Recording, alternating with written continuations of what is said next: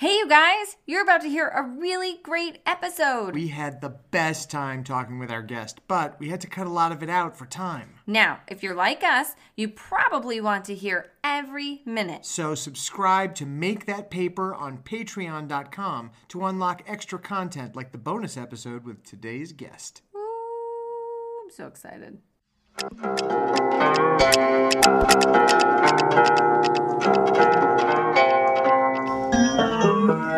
Welcome to Make That Paper, the show where we talk about all the crazy jobs we do to make the cash we need to pursue our artistic dreams. And to keep our professor spouses in tweed and elbow pads. Watch it, Bieber. We are talking about the old pop can position, the Coca Cola cosplay. It's the dancing beverage business. We are your hosts, Jamie Parker Stickle. And Jason Bieber. And on this episode, we are talking to an improviser, a playwright, a romance writer, a web show host, and the executive director of Y Arts, the arts and humanities branch of the YMCA of Metropolitan Detroit. This is not only one of the funniest people I've had the incredible privilege of working with and learning from, but also one of the kindest and most supportive creators and fosterer of creativity we've ever known. So please welcome to the show the lady of the Detroit Free Press dubbed the Den Mom of Detroit Improv Comedy, Margaret Edwartowski. Yay! Yay! Uh, hands down, and I am not exaggerating. That is the best intro I've ever had in my entire career. yes. then people aren't doing it right. Honestly, I, and I got a little, uh, little choked up at the end there with the uh, fostering other people's creativity because that is something I really care about. So, thanks, thanks, Bieber. It's true, and you know what? We're we're going to talk about all your old jobs and your hustle, and and, in being a performer to getting to the point where you want to foster um, people's creativity in your job now and the things you do. But I think you know I talked about this on a on a previous episode. I just want to say it so I don't forget it. Um, you can't out the gate want to foster other people's talent. Like that is something No. that is that is a point you get to when you have become so in love and and completely passionate about art that you want art in the world and you want people to give and put out their best um, Yes. and you want to help them trailblaze and do that Yep. it, it really is a love of your uh, artistic uh, path you know whatever your art form is it really is a love for that that makes you want to foster it in other people Yep. so you, you can't do that at 20 No. you got to get to a certain point in your career and be like, oh my God, I want other people to do this too. It's like procreation a little bit. Yeah. I, I liken the two. You should be a certain age when you start. but I'm, I'm you not need sure. to have your mom's permission. I disagree. I like analogies, so I'm going to work with you here. I, I'm not fostering this. Okay. well, it's funny because when I was in undergrad, um, you know, I didn't really sort of want to commit. I was getting an acting degree, but I didn't want to commit to I'm going to be an actor because that's terrifying, right? But I had Uh-huh. also, and I also had a family with you know feet on the ground kind of attitude. So I said that I was going to um, college to study to become an acting teacher in college, like that I would continue on. But obviously, you know, Pull the what, wool what over did I have to somebody's teach eyes. anyone at 22? You know. Yeah, I didn't being know from. Margaret and I are both from Michigan, so I under I understand that hundred percent. And Michigan people are workhorses, and you know we'll stay at that company till we retire. We start, Oh, and we yeah. stay. And so for me, going to college, my I had to double major because my parents were like, um, "It's acting and law because it'll help you try Mhm. cases in court. It's acting and journalism because every anchor and news reporter needs to have a camera presence you know so Mhm. i had those options available to me or Yeah. politics and acting because every politician's an actor but i couldn't just be a theater major so i had to double major so i totally Yep.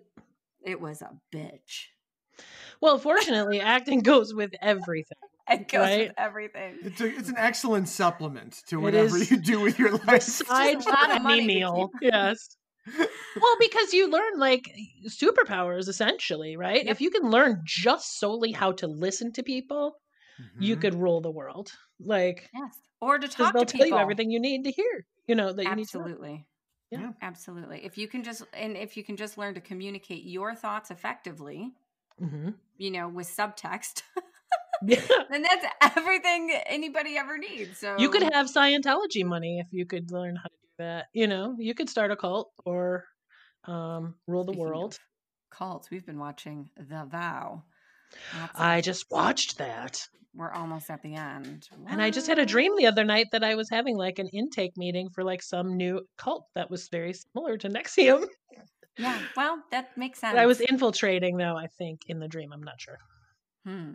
I I like to think that down. anyway. They want you to think you're infiltrating. the guy I remember thinking at the time because it was like a young, attractive guy, of course, uh, thinking like he's not doing very this like trying to hook me thing. Like usually first cult meetings go way better than this. you know. Do you want to just do a personality test or something? Is there a booklet that I'm supposed to pour? I'm, Or... I'm- I'm ready for the video. I'm ready for the massage. Doesn't the one in LA give you massages? I They would join do? a cult if I could get a massage would right now. too.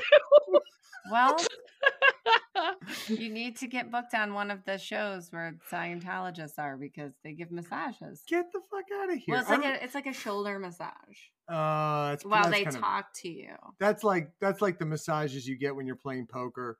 It's kind of half-assed, and your your focus is really on something else at the time. Yeah. What do you hire someone to give you a massage while you're playing poker? Is that a thing? At the LA poker rooms, they have Yeah. like masseuses who walk around and will, you know. They'll Are they just not? uh, They're probably spying on your hand. They're oh, going to tell the house. yeah. I Hold that know. thought. You walk away for a minute, sweetheart. I'm. Uh, I got to look at my cards. That feels real good, but uh, my bet's coming Oh. up. So You leave that knot right where it is. I mean, I could see on a break between games in a tournament, but like during a game, Yeah. Well, well, that would here's be the thing. Here's the thing about the poker rooms in LA. There is no end or there's no beginning or end. You're just you just perpetually play cards seemingly for hours on end. So they'll bring food, you'll eat an entire meal while playing a hand of cards, you'll get a massage. Are these in um, a casino? What what poker room? What what What's underworld happening? are you don't hanging even out in? So here's what you need to know. Here's what everyone needs to know about What are you doing with yourself? you you may or may not be aware that California does not technically have legalized gambling. What we have is certain forms of gambling that are allowed on Native American reservations uh, Ah, or Native American land, where they've built casinos and poker rooms, and um, you don't, you know, they they only allow blackjack and poker and like pai gow, um, Mm. and so no slots.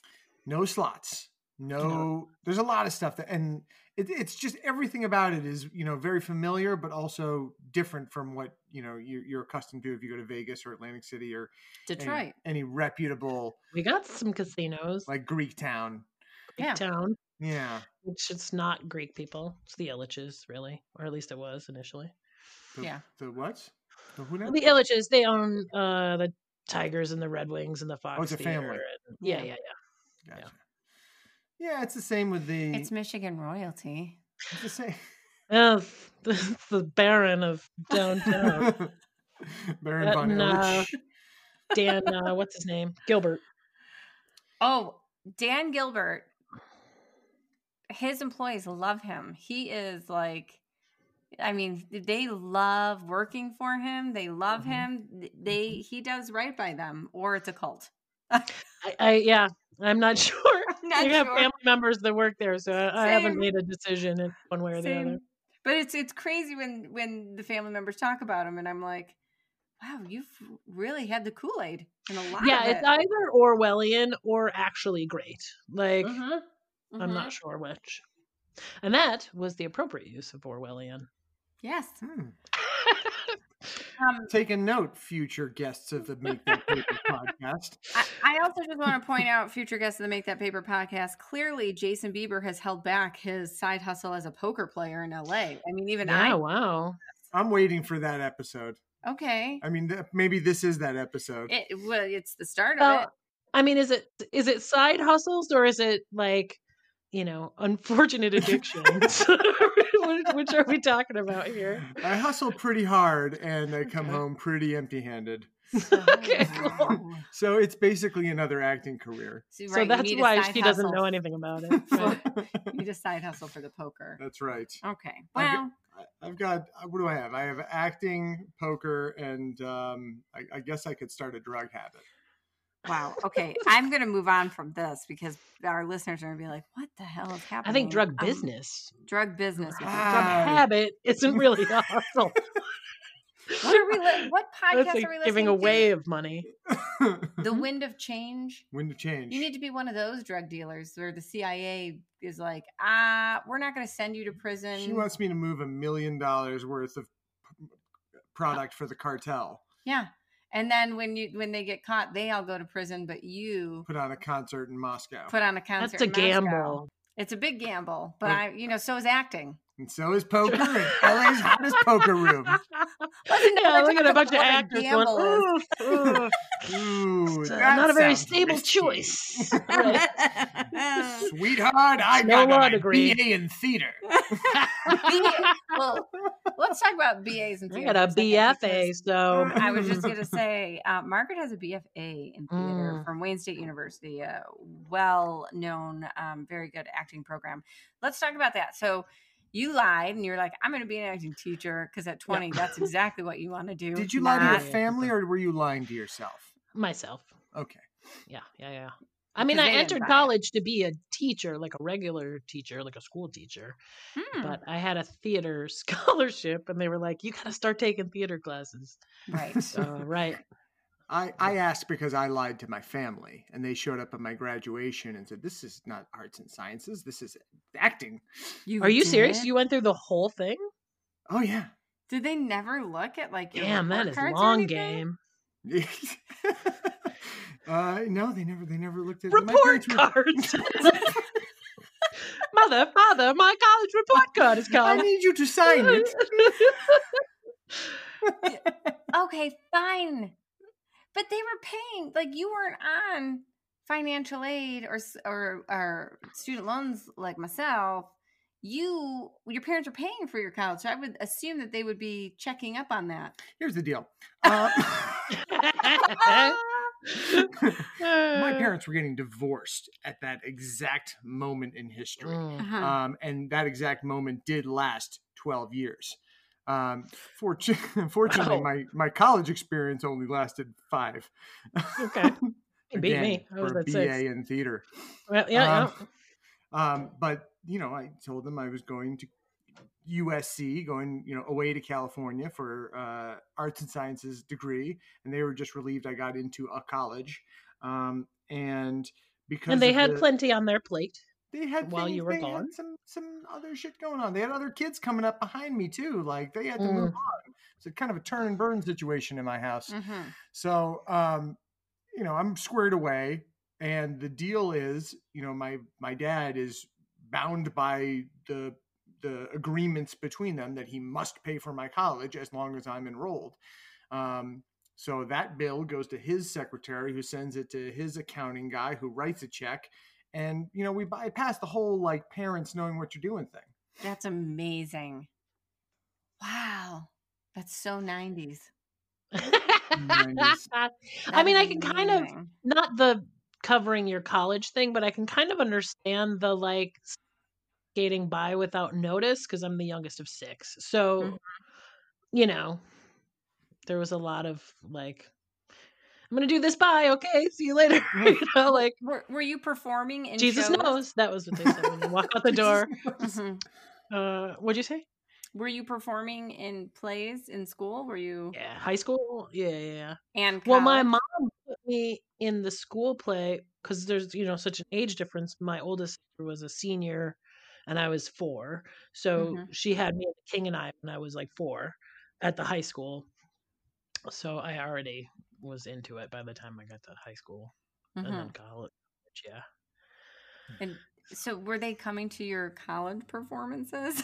yeah yeah i mean it was it was a mixed bag right because i think that they knew that i had talent and they enjoyed watching me on stage and there was a little bit of um maybe some you know living vicariously uh Yeah. because you don't get outgoing like this from nowhere right. so um so I think that it was that. It was just fear. You're just afraid for your kid. Now that I'm a parent, I totally get it. Like Totally. I, i've called my kid my little Alex P. Keaton like twenty thousand times. That's what and we call yet- ours too. Do you Mhm. really? Uh, Yeah. It's just not going to happen though. I mean, he's an actor, and I'm sad, but he's kind of good. So Did you- not that sad. Did you did you try Jesus knows? No, I don't. I, I think we've really confused him on the religion front because I think he thinks Zeus is like a legit deity. So I don't know. Well, you did He show him Clash of the. Titans.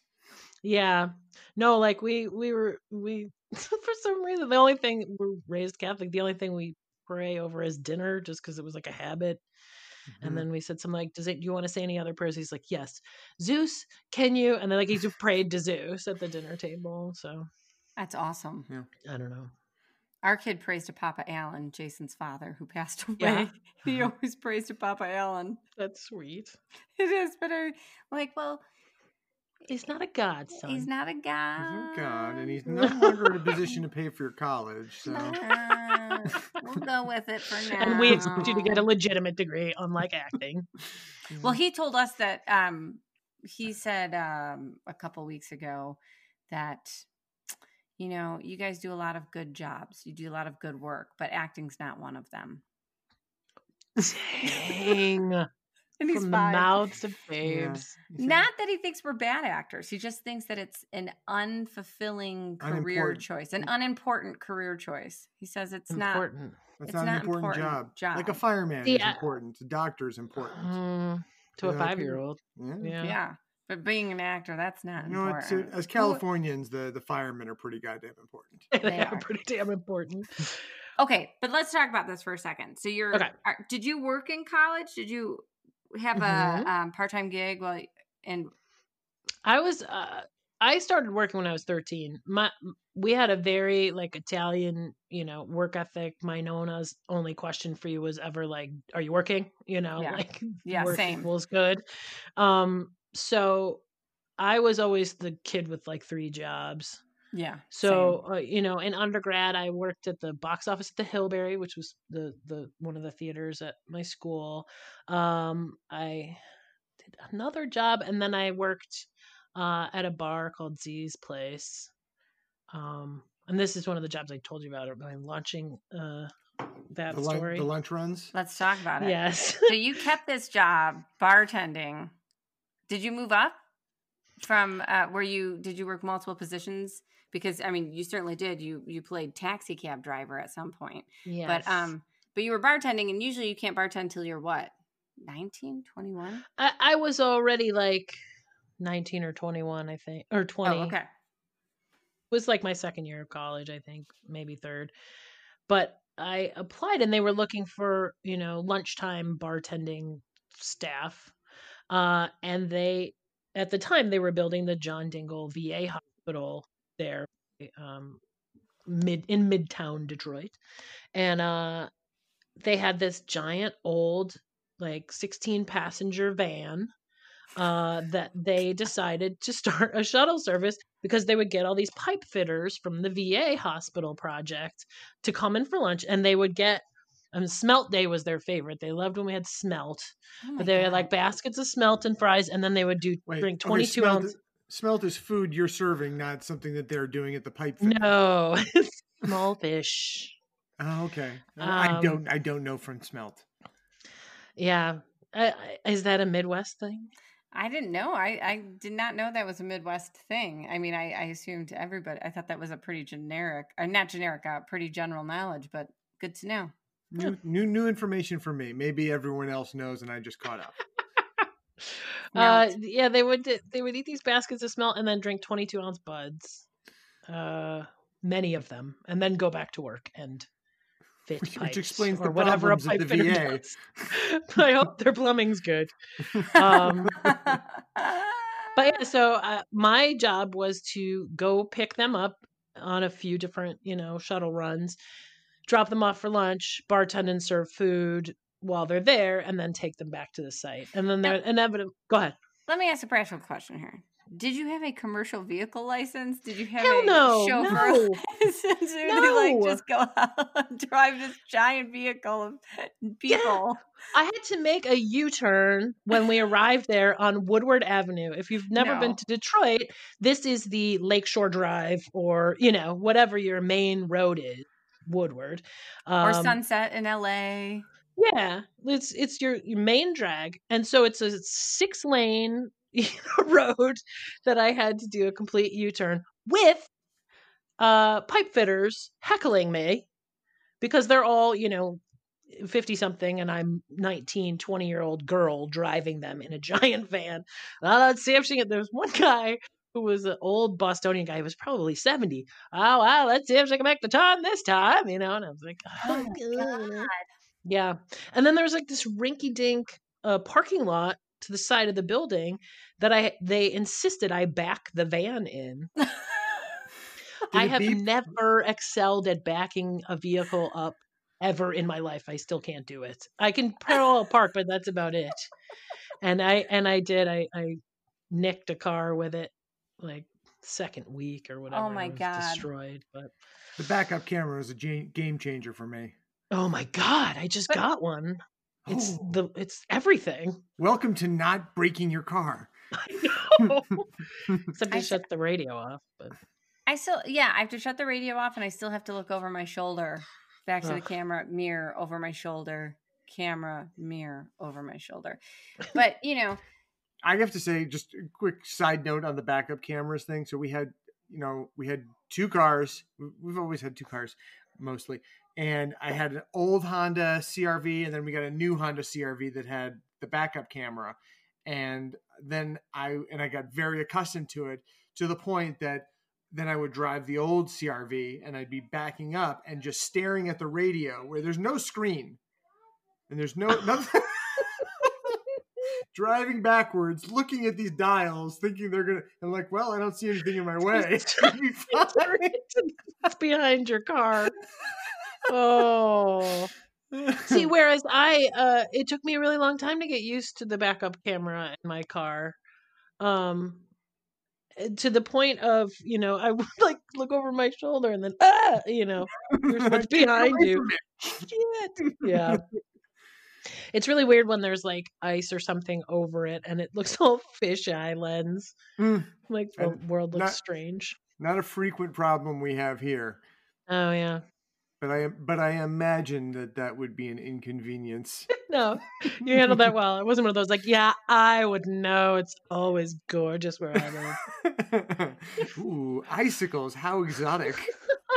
now, one thing I forgot to uh, mention about the pipe fitter thing is the return trips became much more interesting because After they had a bunch of Bud Lights. yeah uh, because there would inevitably be the one way lunch crew who had had a couple too many and then weren't gonna go back Oh, they were just like we're we're here for the afternoon. yeah like ah you know what i tipped the scales i had like one too many beers uh forget it um Those pipes are gonna have to fit themselves. but did those guys yeah did those guys tip you? Did they ever like throw you a couple? they bucks? were all right they were all right one of Mhm. them was a little too sweet on me and and kind of totally terrifying so So do was fun. you, his name No. was literally brutus Brutus. Brutus? Hmm. Um, are you Drank familiar with from. Pasquale's on Woodward? yeah they just closed Oh, oh. like So I ago. worked there in college. I would come home for like winter break or summers, and I would work there as a hostess. And you know, you had the old Italians come in, the regulars and stuff, and the takeout, and they always tipped. They always tipped for takeout. They always, you know, threw you like a ten or a five, or you know, it was so nice. It was because you like, were working a nice girl worked so hard worked so hard. Yeah, it was it was Yep. fantastic. You don't That's get that a lot in LA. Like people people just- they don't tip like that in LA. But it was nice. You know, in Michigan everybody works really hard. They eh, you provide a service, they give you some money for it. yeah It's nice. so tipping culture not so good out there is that what you're saying I don't know. I think it depends on where you are. But I think I think I think this is probably pretty universal. But the, my experience in LA is that the people who work the service jobs or who have worked the service jobs tip extremely well, yes, and everybody Always. else, yeah, I think it's universal, right? Yeah. and then every and everybody else doesn't really appre- now i'm hoping i don't know this but i'm hoping that during the pandemic that has changed and people are like really appreciative of the pa- fact that you know they're basically outsourcing their risk to Yeah. People who are willing to like yeah I'll, I'll i'll i'll go get your food i'll go get your groceries man i'll do it i need the money It really kind of shined a, a light as far as what privilege really is. yeah, You know, Yeah. not to get too Yeah. deep, but you know, if you have to do or if you, you know, don't. Mm-hmm. Mm-hmm. And if you don't, you gotta. Sh- you, I mean, I guess you don't have to, but you really. This is a time when we were tipping exorbitantly and didn't feel like enough. And I'm talking Yeah. about early on when we were Instacarting everything, and Yeah. you know, yeah. We were trying to do our part and minimize uh, people's exposure, even to us, by staying in and allowing, you know. it- it- They said, you know, use Instacart, use the services, and you know, we would tip as much as our bill. And we were like, oh my god, we are broke. We have to go to the grocery store. But you know, we tried to do that for like two months. Um and it was interesting because you know you wanted like two pounds of green beans and you'd get two green beans and you were like who would ever put two green beans? What why did you give me it was you know or like we put pears once and we got a bag full of rotten pears and we were like why is this a bag full of moldy rotten pears? It was it was quite an interesting thing. So um and we had not gone to the grocery store in six weeks we were sort of like we just figured there were no good pears left in the world. and we that could have been the case. you know, why is the grocery store not getting goods? They're This is- unloading their bad produce on y- us. Mhm. Yeah, it was weird, but um, but yeah, so we would we were tipping even for two green beans, like you know, this was the most important person in the world because at the time, at the beginning of the pandemic, they were they were Yeah. you know, and I, I felt so we're off topic, but I felt so bad because sometimes it was like a man was delivering our food that was my dad's age, and I just wanted to protect him, and I wanted to be like, stop, what are you doing? And I, I have a lot of anxiety about this whole pandemic thing. I mean, I think we all. I you do. are completely by yourself. You are the only one who is at all concerned, Jamie. Stop Listen, I am do a that. I am a low key tortoise energy kind of gal. Like I don't typically flip. I mean, unless I might have like embarrassed myself bad, then that'll replay forever. But otherwise, like I'm not a worry wart. And when I tell you, I was like at the edge in April, like March, April. Mhm. Uh, you know, I quit smoking like seven months ago. Hooray! But at the time, yeah, yeah. At the beginning, it was like sit in the garage and chain smoke, and then worry, and then chain smoke some more, and then freak out because you're smoking and it's like a lung plague, Mhm. right? Right. and Right. then come in and like cry in my husband's lap, and um, and he'd What be are we like, I don't gonna know what you're afraid do?" of, and he'd be like, calm down. Like, why are And then you he- so calm? Why are you upset like I am? Let's And then can I say he got shingles? Like, And then he got shingles. Yeah. Got you. And I was like, see, the world is on fire. Oh my god. Yeah. I got um, it from you, Margaret. Worst week of my life. So I'm gonna do the I'm worst absorbing segue your ever. pen. I'm gonna do the worst uh, segue. What's a segue? You are. Yeah. This is it. Um, this is the worst segue ever. Defining segue, I Back think, is the worst to- segue ever. Webster's defines a segue Oh, as it occurred to me in a, in a moment that a Segway is that bike, that two wheel thing people stand on. It it Is gets you from one place to another. It Much- is. Jesus Christ, blowing my mind right now. um, I'm gonna segue back to bartending because this we just, I'm just gonna Uber. We like. I'm gonna Uber back to it. I'm gonna take a scooter. One of those those free gonna make- scooters or I'm gonna take the Detroit Metro link back to bartending. I don't know What what, is that that? is. I don't know. Listen, The hell? we don't have public transportation. What are Really? you nuts? I remember working the auto shows. Uh, I was in college and I worked just the Detroit Auto Show. I wasn't traveling with them yet, and I had a Mhm. woman who was like, working at also she was older and she we were hostessing for people when they showed up especially during press week that's when she was there and i was like she said where did you i asked her where she parked so we could walk to our cars afterwards together and she said oh no i took public transportation and i remember immediately going we don't have public transportation What's that? and she Right. goes, I take the bus down woodward and i thought oh my god like mind blown Like, Mm. The equivalent in, in any other city of having a canoe that you ride through the sewer. i mean it was God, it's like you've been here. it was it was it was really strange. It was really strange that she was like, That's know, hilarious. "I take the bus," and I was like, Well, it's funny bus. because uh, at the Y downtown, we're right at a people mover stop, Mhm. and the people mover for anybody who hasn't been to Detroit is just this loop. It's like an elevated Mm-hmm. train that just goes in a circle. I forgot it was um, called the People Mover. Oh my Yeah. god! Well, and that's one of those things like you're used to it, but like when they first named it, you're like, are they seriously going to call it the people The mover? people. Because it's Okay. moving people. Well, uh, welcome to Literal People Anonymous. Um, so, but if I want to go to the Renaissance Center or somewhere else downtown for lunch or a meeting or whatever, I get on that thing all the time, and people, locals, are like, "You went on the People Mover? Why did you go on the People Mover?" I'm like, it's like living in a real city. You know, I didn't have to walk there, I'm people. but. Uh, I wanted to be moved, so I, I was. Moved myself like a sucker. I've been on the People Mover.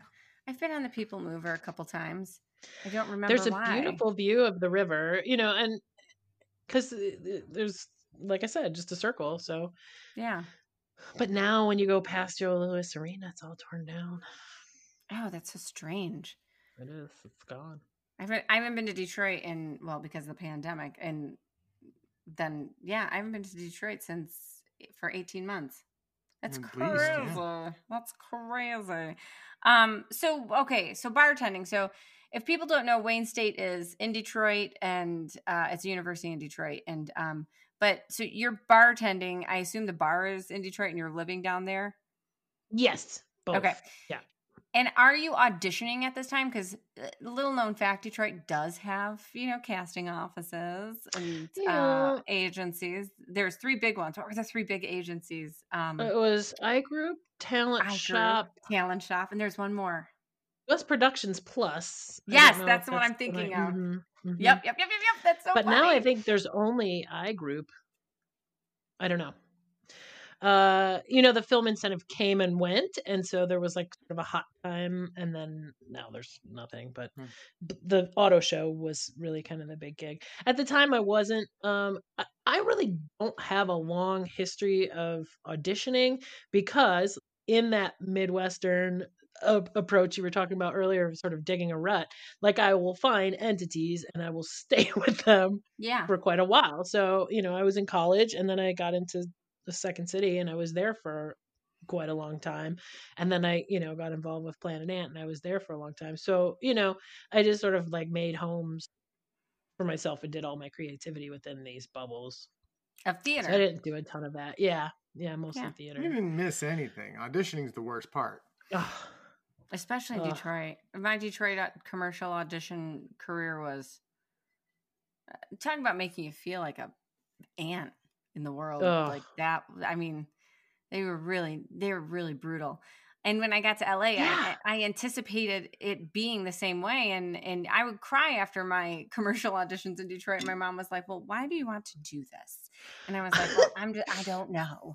Um, but so when I came to LA at 22, I I thought, oh, it's going to be real bad because everyone had said if you can't handle this, then you shouldn't go. Yeah. And they were so stinking nice here compared to that. It could have all been phony, but they were so nice compared to Detroit audition offices. I, I and management. I cannot tell you how tough Detroit is. I mean, they will like Well, it's the difference I between thank get you for coming in and get the fuck out.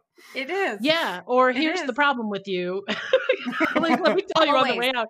Always. Mm. Here's the problem with you. I have never been told that there's more wrong with me than the auditioning Listen. in Detroit at 22. Let me just say this try being fat because I can't. I literally have gone on and on about the audition calls that I get. And this is, you know, part of a grander thing why I never really sort of moved to another market to uh, move on in this career.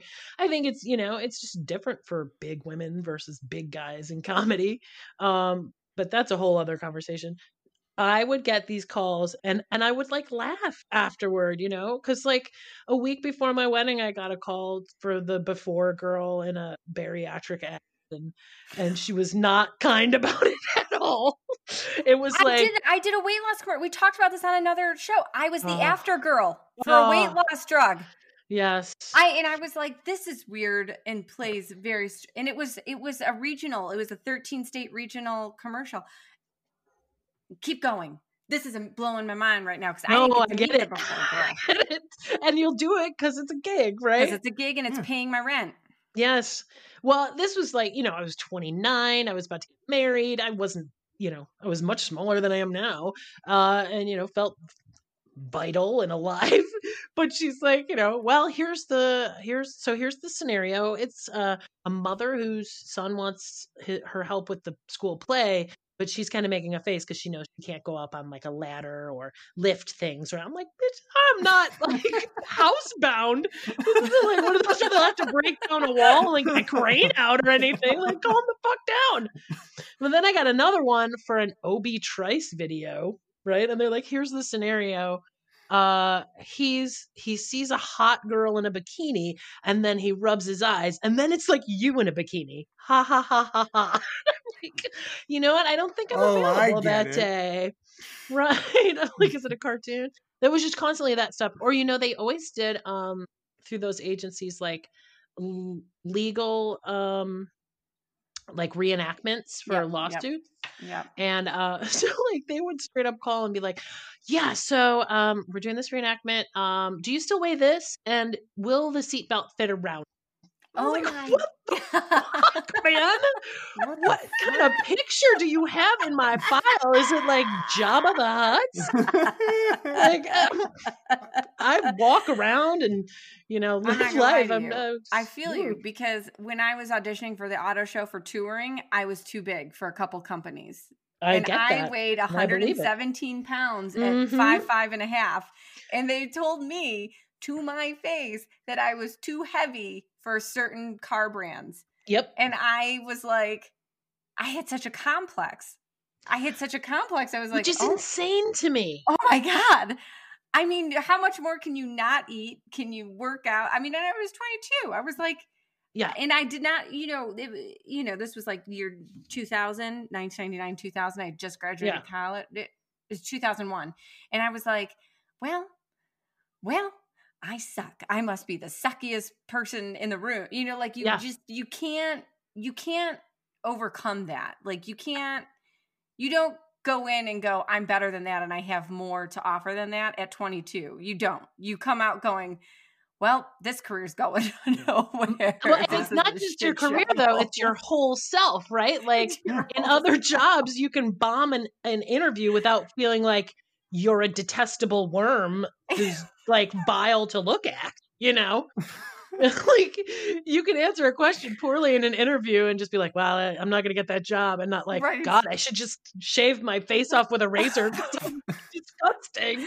I remember I won't name the talent agency. She's probably no longer there. And um because it was a woman and um and it was her, by her name and I remember her telling me um sorry I just muted myself. Um I remember her telling me uh well you're one of the best readers I've ever brought in for you know because you know when you're a product specialist or an announcer at the auto show it's like chrome tubular ti side step you know side rails blah blah blah and I'm you know making this goes, "You're- sound interesting. yeah and and of course i came from a journalism background uh tv news so uh i was like well thank you and she's like but you know you have to be prettier and i just thought to myself i was like i don't know how to be prettier We're gonna go with the gal who didn't read so good. so i'm gonna Oh i'm gonna admit for the first time on this show ever that i was rejected from I was trying to get out to LA and I did I, I didn't come from a, a family with money or anything. So I, you know, it was all on my own.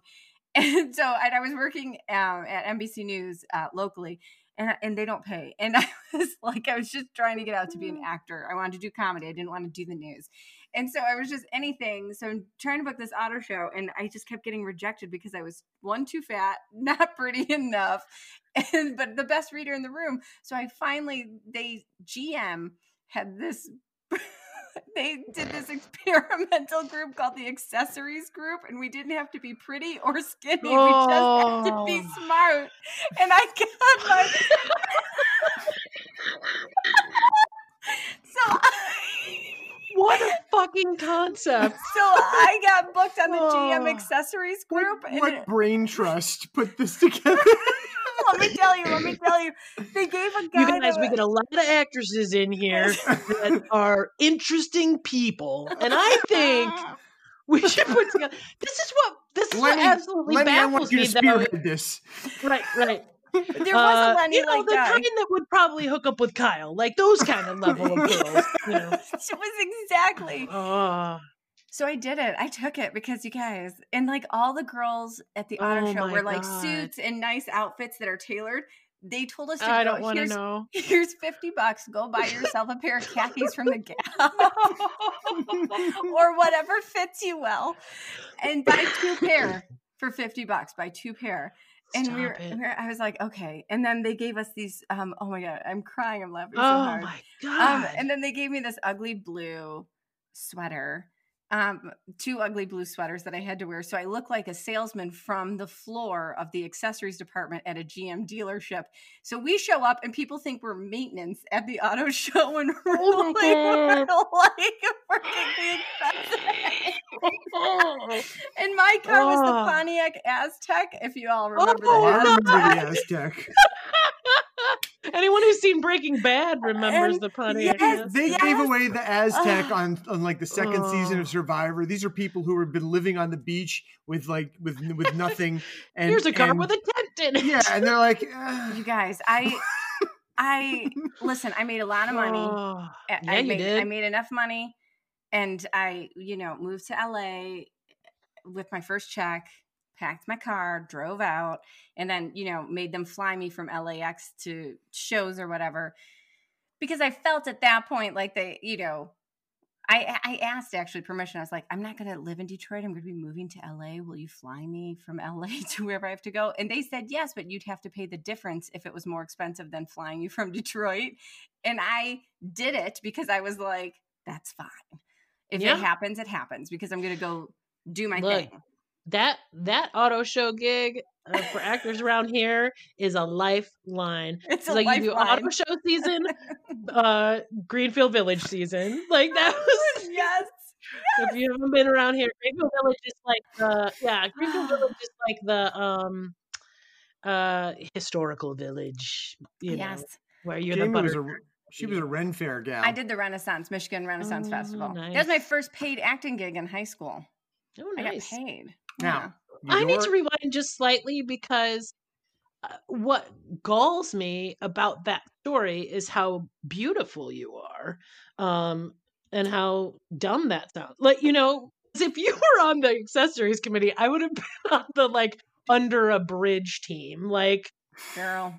how uh, how the fuck i mean i hate to say like your sad story made me feel a little bit better but thank you for telling it because it I, I'm, I'm here to make everybody feel better. That is the point of this podcast. I oh want my to just god pivot and talk about um, maybe the most exciting role you played in college, Yeah, for real. and it was a costume role. Mhm. um, did a lot of those this particular Oh. one where you you played a a dancing coke can. Hmm. Yep. And I want to know what that paid because it sounds like um, you stuck with it for a bit. So uh it was one uh summer or whatever the season was. It now picture this is like 1993 or 4. When was the World Cup here? They Mm. played a bunch of games at the Silverdome. Yeah, I feel like I was working at McDonald's, so I think it was 93. Yeah. Uh so at the time, $10 an hour, Yeah, that's shit. badass. pretty Not good change. And also, you know, you you consider the fact that I put myself through college in the way people used to do that because uh, it was like you know eighty dollars a credit hour. So you know it was like my summer job. I'm gonna save up some money and pay for my college. Yeah, uh, yeah. yeah. We got paid ten dollars an hour, which seemed like quite a big deal at the time. That is a big deal. How many shows yeah. did you do? Uh, it was kind of a like as needed thing, but I think over the course of say like six weeks, we probably did like four or so gigs a week, three or four gigs a week. That's awesome yeah. money. That's great. It was good. Uh, it was hot as hell. Uh, I imagine so. Yeah. Did they have similar rules to Disneyland where you're like not allowed to take your costume head off? well, that would have been difficult. So the costume started around at your knees and then went uh, probably like three feet over your head. Uh, so you're like inside of a plastic pop can mm-hmm. that has a you have a fan attached to your waist. I was just going to ask, did you have a fan? Yeah, and then you have like these armholes, almost like you know if somebody's living in a plastic bubble and you put your mm-hmm. the things. It's just you only have the mobility from like your elbow down, so you're now, kind of like this. Jamie was going to ask about the fan, but I think you meant for cooling yourself, right? But she was no. saying that this was a fan for inflating the costume. yes. It wasn't for cooling you down. No. Oh. No, because I remember the first day, because there was one of the first times we did it was outside of the Silver Dome as fans were coming into the World Cup. And I know I had a I had a red t-shirt on underneath. And you would always go in twos, so like it was you and then a friend who would be your handler. It's like six of us friends all got hired to do this. Um, you know, just to keep people from messing with you. you so they didn't have to wear the costume. Like one of you had to wear the costume, and one got to just be the handler. The other one yes. carried a bat.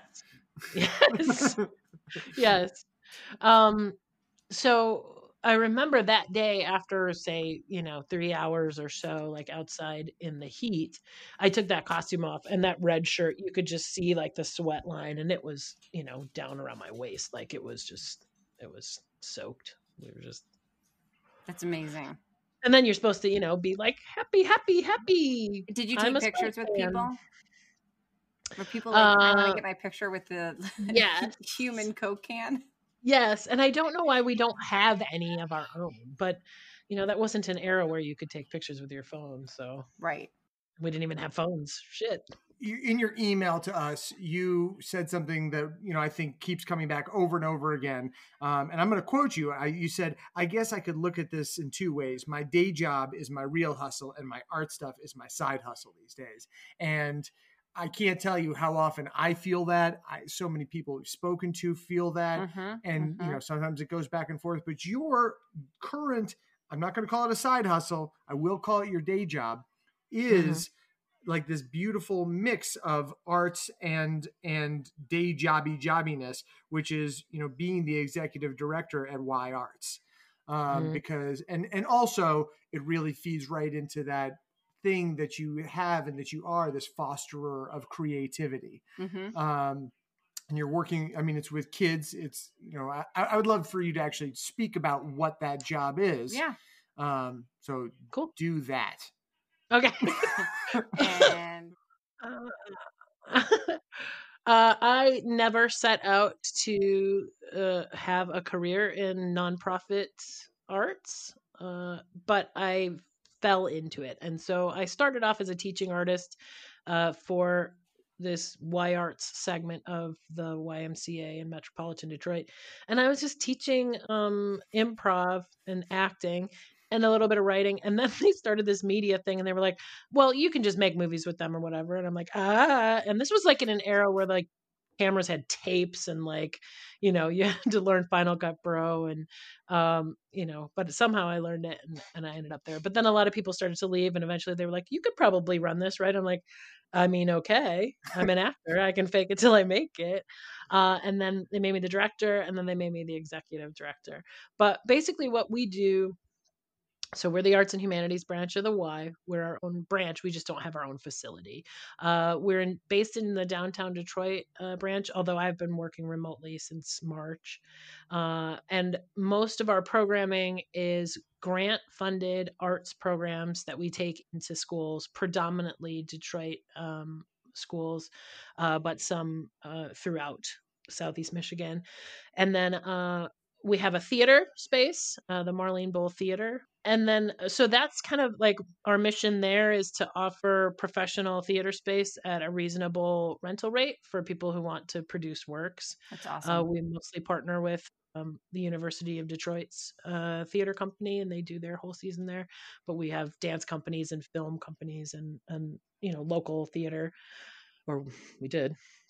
Now we're sort of uh, to use the p word again, pivoting to uh, creating a lot of streaming content and and access to create streaming content, which is another you know feeding our mission of we just want to give resources and platform to emerging and established artists and then also connect those artists via teaching artistry to youth and you know help build our creative community that way. So we have a pottery studio at the y but obviously that's been shut down for now. And then we have a gallery space in the lobby where we show uh, local artists.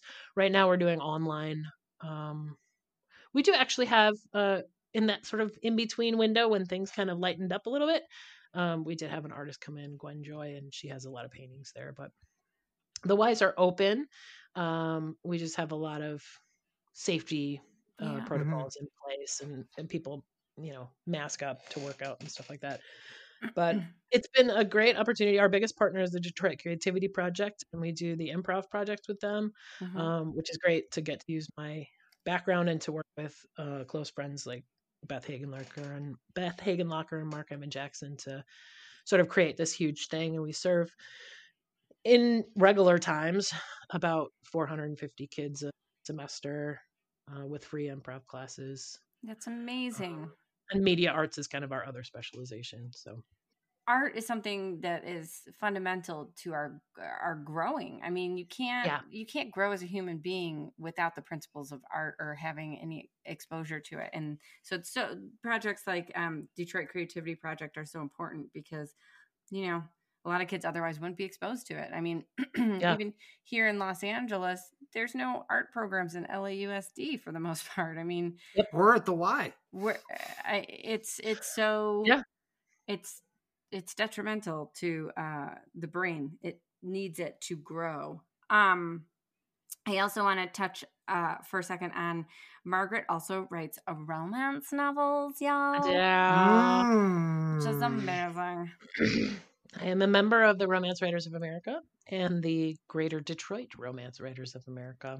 She's gilded up. and i don't want to put you in a Build it up. hole i mean we're, we're already putting you in a genre as a romance writer but i don't want to pigeonhole you but tell us so far how you've written two romance novels Uh, a lot more, but worthy of anyone reading. I, I'm probably at five. I, I have like prolific a page to finish on one, and then that'll be done. And amazing then I just started a new thing this weekend, and I'm about 3,500 words in. It's fantastic. and Um, are, is there a genre within romance that you're focused on? I write predominantly contemporary uh, romance, but um, uh, and this is not good for brand at all. But I do kind of jump all over the place. So, like the piece I'm writing now is kind of a I don't want to say historical because it's a made up place, and then I have a fantasy one that I'm in the middle of working on, and then a couple other historical pieces. So you know, I jump around, but most of what I write is um, is uh, contemporary. I do have a website for that. Yes. we would like your website. Published. Oh. It's just maggieeliot.com. Eliot with one L and one T. Eliot. That's my name, Eliot. Well, there was a Maggie Elliott with two L's, two T's. So we've But already that's a- interviewed Kendra Elliott. Oh yeah, we we had a, uh, a romance crime author on uh, Kendra Elliott, and when I Oh. was like, "You have 36 published books," she's like, "No, I don't." And we were like, "We counted them, Kendra. We counted them." um, Which is not the same as having read them. No, I've read a bunch of them. I haven't read all 36 of them, but I have read um, a handful of them. Um, and they're great. They're great. She does crime romance. Um, well, I guess it fits in this, you know, sometimes romance has that thing where it crosses genres. um, yeah, yeah. So uh, romance, crime, contemporary. But um, I think it's awesome. When do you find the, before we ask you the pivotal question, um, when do you find the time? Your mom, you have a seven year old, uh, Mhm. you're executive director of Y Arts, and I know that you're putting in more than 40 hours a week doing that. I mean, Yep. just listing off all the things that you're doing. Um, when do you find the time? Like, how do you make space for your own creative projects like writing novels and performing? And you have a, um, uh, a, you have a show now as well that uh, Yeah. new episodes every month. Um, where do you find girl. the time? Hey girl. I um I write every day. Uh and it is um when my kid goes to bed. So around 9 Ugh. once the bed process is done uh till about midnight. So about 3 hours a night. So may I usually. understand this. You never speak to your husband. Have you spoken to her? Not if I can husband? help it. It's not a speaking. No, he does all the talking. uh well, these days we're together quite a bit. Right. Indeed, Um, indeed. But yeah, that was that was a concern of mine, and- and especially because when I used to smoke, I would s- sit in the garage to write year round. Uh, God. yeah, that's why I got a space heater for Christmas last year. That's uh, but I did Mm. feel badly because yeah, that that would have been our you know sort of TV time together. But you know that that's the time I took to write. No, it's a little bit more of a balance. I don't always do it, and um, and I don't always do it for that length of time. Yeah. But I have gotten really quite adept at saying no. Like I've been weeding out a lot of things because I just started to realize like the calendar matrix is just too much. Um so, you know, it's once a month with that show and then the writing in the evenings and then meetings for trying to get the writing out there. Yeah. Um, but you know, once people start to say, "Will you join this thing once a week?" or you know, I'm like, nope, Nope. no, no, I don't want to do your sketch thing, and I don't want to, you know, I'm doing my stuff That's at great. this point Yeah. in my life. So So was it all worth it? Are you happy with the uh, trajectory and the side hustles and the long ass days and, And the long nights and and, the long the nights? not talking to your husband. and- it is worth it. It was worth it. I think what I'm really fortunate in is my last night at Second City Detroit downtown, like they pie you in the face and then you make a speech or whatever. And I remember very specifically saying, like, well, what do you do when you know that the best years of your life have already happened, right? Um, that time there, which was fucking magical. And like the people that I was with in Detroit, um, as is evidenced by their success, it was like an unbelievable group of people. Mm-hmm. Uh, what I think is really amazing about my life and why I'm glad it kind of played out the way it did is I had this really long, super creative chunk of time with um, present company included, like some super amazing, talented, funny, cool people. Um, and then I had to kind of grow up a little bit, like a real job. But even that was in a creative realm. And it was in, I was just talking to John about this the other day. Like, I don't have to sell somebody's product. I don't have to do things that don't fill my bucket. Like the first time I saw a showcase of kids that we worked with who were, you know, underserved, disadvantaged youth that had to sing in a choir that they didn't want to do uh, because they were tough kids, you know, and then they sang and loved it. And it was a total movie moment and I cried. And so, you know, then I find this whole new way that my creativity, like you were saying, gets pushed out um, that is like way more fulfilling than glorifying myself, Mhm. right? So now I got this whole new chapter, and now creatively, I feel like I'm in a fourth or fifth chapter, um, going into the fiction thing and into the the web series, because now it feels like all the fat is cut, and I get to just do the things that I really enjoy. Yeah. Um, so I don't have to hustle because, knock wood, I have medical care and uh, Yeah. decent, It's really all we know, need. livable wage. But um, so you know, it, it, it's really it's not you know i'm not walking red carpets and i'm you know not um but i, I don't think that was ever really the thing right I, everybody else wanted to act and i was wanted to be the teacher so that's awesome um anyways we just want to say thank you so so so so much for doing this on a saturday in the middle of the day we appreciate it so much you're a good sport and you are. great pleasure it's dark here now Yeah. Cool. Yeah, it's got to be 4:30. Damn it. 5:30 well thank you thank you it was so great to catch up with you guys you You too happy new year sticks what's your new year's resolution for 2021 Well, I want to have a year of amazing episodes stacked with incredible guests. Well, I can't think of a better way to start the year off right than having the one and only Scott Narver on our show. Ah, we'll talk comedy, pro wrestling, and of course, opening boxes. See you all in 2021 and Happy Happy, New New Year! Year!